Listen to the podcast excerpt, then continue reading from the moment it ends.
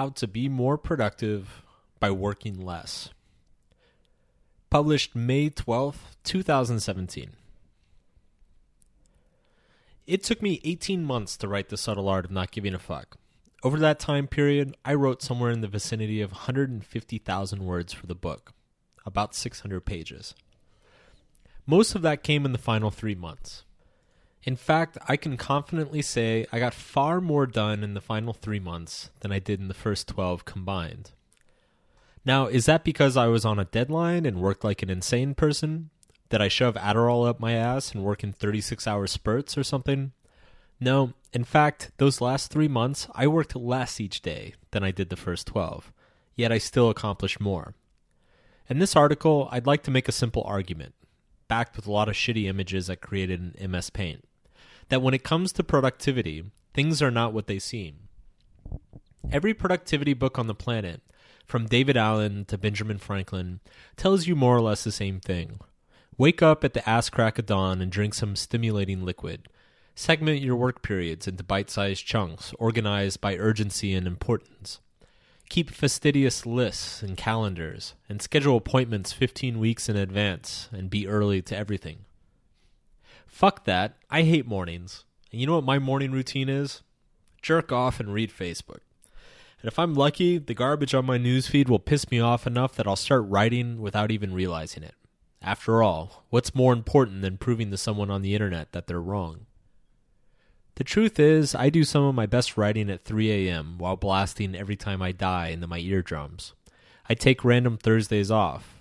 I hate calendars, and after running my own online business for almost 10 years, I still don't have one. That's what works for me, and probably not what works for you. So why even bother talking about it? I believe productivity is a deeply personal thing. We all have different brains and therefore different preferences, perspectives, and situations where we feel most effective. Thus, the few times I've attempted to wade into the productivity waters on this site, instead of jerking off over new apps or morning rituals, I've focused on understanding one's own psychology for example, procrastination is deeply tied to anxiety, so it's important to develop an understanding of your own neuroses and fears.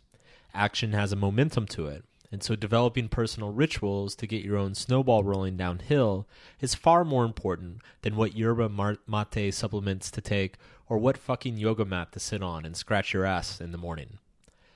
Aside from birthing me my first gray hairs and keeping me up at night more times than I'd like to count, the subtle art taught me a lot about the nature of work. And a lot of that had to do with how my perception of work itself evolved over the course of writing the book. So much so that I want to take some time and write a post about the nature of work itself. Because, see, this may surprise you, but not all work is created equal. Productivity tips for, say, painting a landscape in watercolors are probably not useful for finishing your tax returns on time or the advice that might help you come up with a way to reorganize the team you manage to get rid of some of the bottlenecks is not the same advice that would help you clean your apartment faster. So if you have a burning desire to paint a landscape or do your tax returns this weekend, listen the fuck up. Work is a linear function. Most of us, for most of our lives, conceptualize work as a linear function what I mean by linear is the amount of productive output you create is directly proportional to a number of hours you input. Here I have a nice little graph of a line going straight up because the more time you work, the more you get accomplished. So, working two hours will produce twice the results as one hour, and eight hours will produce four times that of two hours. We all kind of go through life assuming that this is the way things work, for the most part. This is mostly because schoolwork functions pretty linearly. They give you a bunch of stuff to memorize, and if you spend two hours memorizing it, you'll remember about twice as much as if you had spent one hour. Then we get older and stop picking our noses in public, and we just assume that the rest of life will function the same way. But it doesn't. The truth is that most thoughtful, brain intensive work does not unfold like this. And this feels really unfair to us. So we spend a lot of time complaining to our parents and making excuses that our bosses don't appreciate our genius or whatever. The only work that is linear is really basic repetitive stuff, like hauling bales of hay, or packing boxes, or really obnoxious data entry on gigantic spreadsheets, or operating the fryer at McDonald's. Four hours is twice as productive as two hours, is twice as productive as one, and so on. Sadly, the work as a linear function is where all the religion of, bro, you just gotta hustle comes from in the startup world, since in their mind, 16 hours of work is twice as productive as 8. The logical conclusion is that you're all just a bunch of lazy sacks of shit, and you should be putting your butter in your coffee at 4 a.m. and coding until your eyeballs bleed. Hustle, hustle, hustle. As we'll see, as well intentioned and glamorous as the religion of hustle is, it often backfires on people. Because the truth is that most types of work, especially work that will make you some money in 2017, does not produce linear returns. It produces diminishing returns. Work that produces diminishing or even negative returns. Imagine that you went outside and jogged for 10 minutes. This would be a healthy thing to do. Now imagine you went outside and ran for 20 minutes. It'd also be healthy, but it wouldn't necessarily be twice as healthy as the 10 minutes. What if you ran for an hour? Well, you would definitely push yourself, but chances are you'd still see most of the benefits from those first 10 minutes of ex- exercise. Exercise has diminishing returns for the simple reason that your muscles tire out. And as your muscles tire out, their ability to be stimulated for further growth diminishes until it's more or less non existent spending two hours in the gym gets you little to, to no extra benefit as spending one hour. And spending one hour only gives you slightly more benefit than spending 45 minutes. Most of work is, is this way. Why? Because, like a muscle, your brain tires out.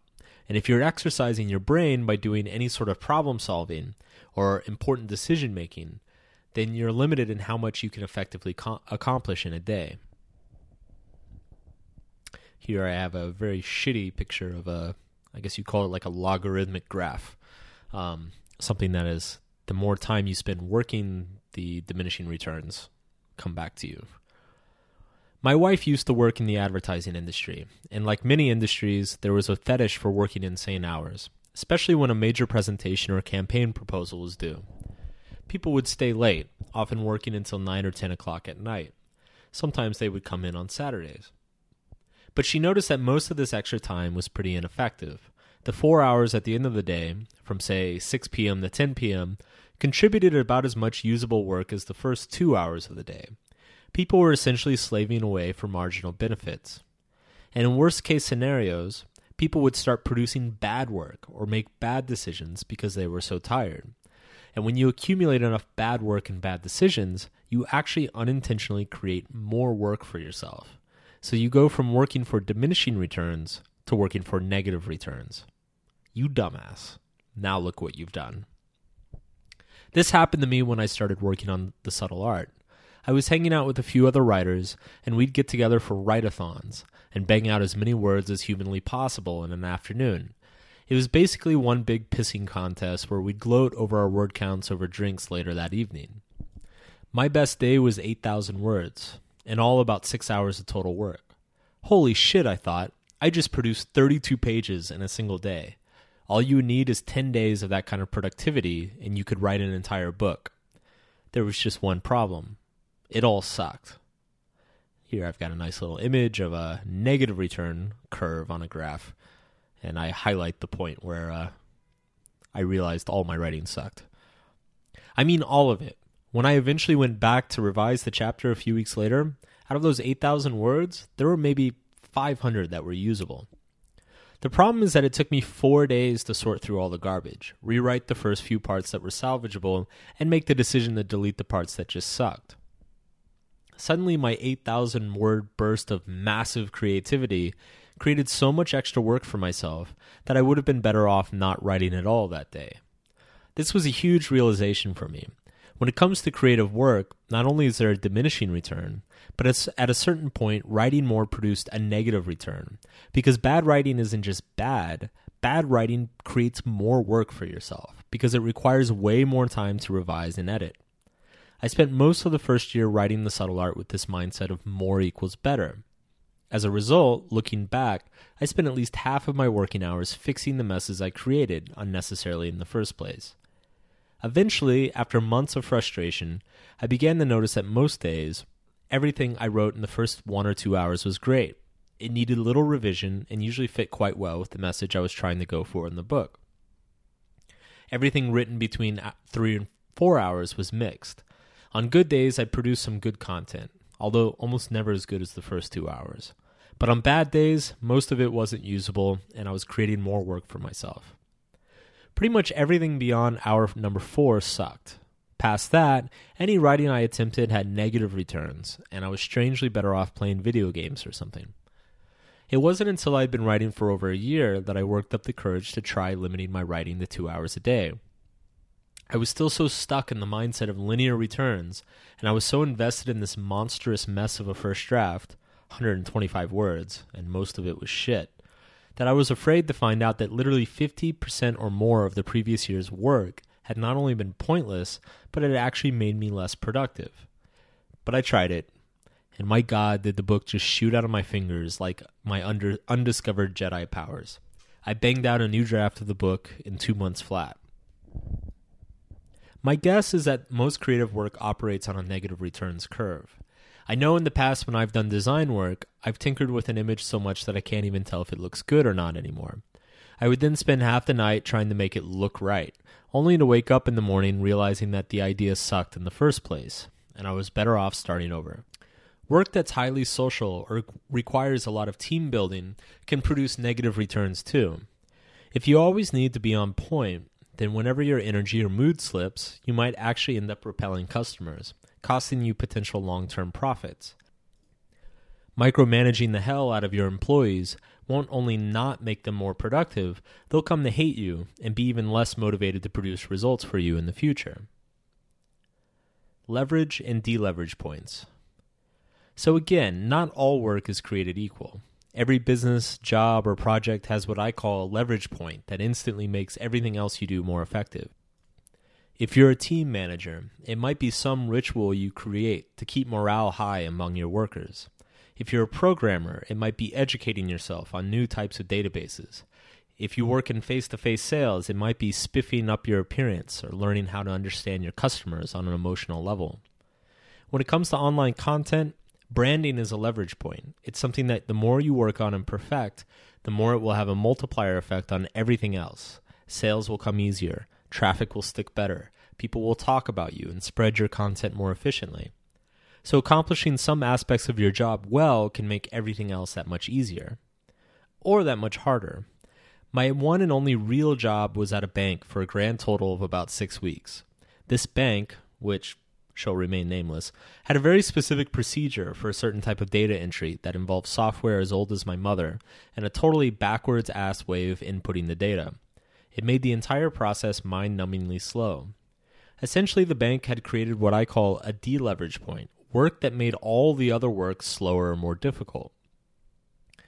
But about as soon as I pointed out to my boss that all this work could be handled by a simple script and compiled into a spreadsheet, I was told to sit down, shut up, and enter the data how I'd been told to. I quit a few weeks later. Strategic laziness as a leverage point. Let's pretend you love Indian food. You love it more than your spouse and your kids. You love it so much you'd bathe in mango chutney if you could afford that much mango chutney. Now, let's say you go out to your favorite Indian spot and engorge yourself. We're talking on the order of 4 to 5,000 calories in one sitting, like Monty Python and the Meaning of Life type gluttony. Now imagine you roll yourself out of the restaurant, and then someone comes up and offers you a fresh samosa and chutney, or maybe a thin mint. How would you feel? We've all been in that state where we overeat a food we like, and then the mere thought of that food for the following meat, week makes us nauseous, and we question the meaning of our own existence. But then, a week later, Indian food doesn't sound so bad. And then about another week or two later, you're all geared up to go back to your favorite Indian spot and stuff you, yourself blind all over again. Your brain works the same way with productivity. See, solving problems is like food for your mind. It makes your mind happy, makes it feel important and worthy and capable all things directly linked to happiness. But solving problems is to your mind as food is to your stomach. It needs a variety of stimulation, and too much of one kind will cause it to get sick and tired. But what's amazing is that this leisure time, this ability to distract one's brain away from problem solving and work, actually makes your brain far more effective upon returning to work. I know, I know, it's crazy, but weekends and vacation really do exist for a reason. When I started my business in 2008, I was a bona fide workaholic. I was pulling 14, 15 hour workdays and rarely taking days off. And although I traveled constantly, I rarely took vacations per se. It was more like, hey, that beach looks like a really beautiful place to check my email for the next two hours. It wasn't until I met my wife, who had a steady 9 to 5, that she put her high heeled foot down and was like, hey, fuck nuts, put the laptop away and spend some time with me at the beach. I, of course, was horrified. It was like a- asking someone to leave their house without their right arm. But, but what about my emails? I stammered. I spent the first night in a fetal position, shaking. I had dreams where my website was hacked and my identity was stolen, and there was nothing I could do. I imagined the web servers spontaneously bursting into flames at the same time my bank accounts were being drained. None of that happened, of course. In fact, what happened was the complete opposite. Sitting there on the beach for five days with no phone, no computer, no electronics, just me and a wonderful woman and my thoughts, I began to see my own work more clearly than I had ever seen it before. It was as if I had spent five years huddled over my business, scrutinizing and obsessing over every part in detail, and then hopping into a hot air balloon and gliding so high above that I could see the whole thing with more perspective than I ever had before. And it was on that beach that I came up with two ideas that would change my life. The first was changing this website to markmanson.net. Branding, leverage points. Within six months, traffic increased fivefold and my income threefold. The site would soon be read by millions of people, shared in over a 100 countries, and get me published in some of the most prestigious publications around the world. And this would all happen while doing fewer hours of work than I had been doing before. Whereas I had spent years trying to grow my website through sheer willpower and time commitment, it was by letting go of what was not working that my business took off without even needing me in it half the time. The other idea I had on that beach was my book. Have you ever wondered what the key to building or breaking any habit is? Now, if you're like me, if you're like anybody, you have tons of bad habits, tons of things that you'd like to change in yourself or new habits that you'd like to adopt. Maybe you'd like to get up earlier. Maybe you'd like to quit smoking finally. Well, I've put together a 20 page PDF that dives into all of the latest research and information regarding habit building or habit breaking. Uh, it's free on my website. So if you enjoyed what you just listened to, it's a cool opportunity to dive a bit deeper and learn more. It's at markmanson.net slash habits. You just enter your email. Um, it's completely free. There's no bullshit, no like secret promotion involved or anything like that. It's just a way for me to keep connected with people who are enjoying my content. So markmanson.net slash habits. Go check it out and I hope to hear from you soon.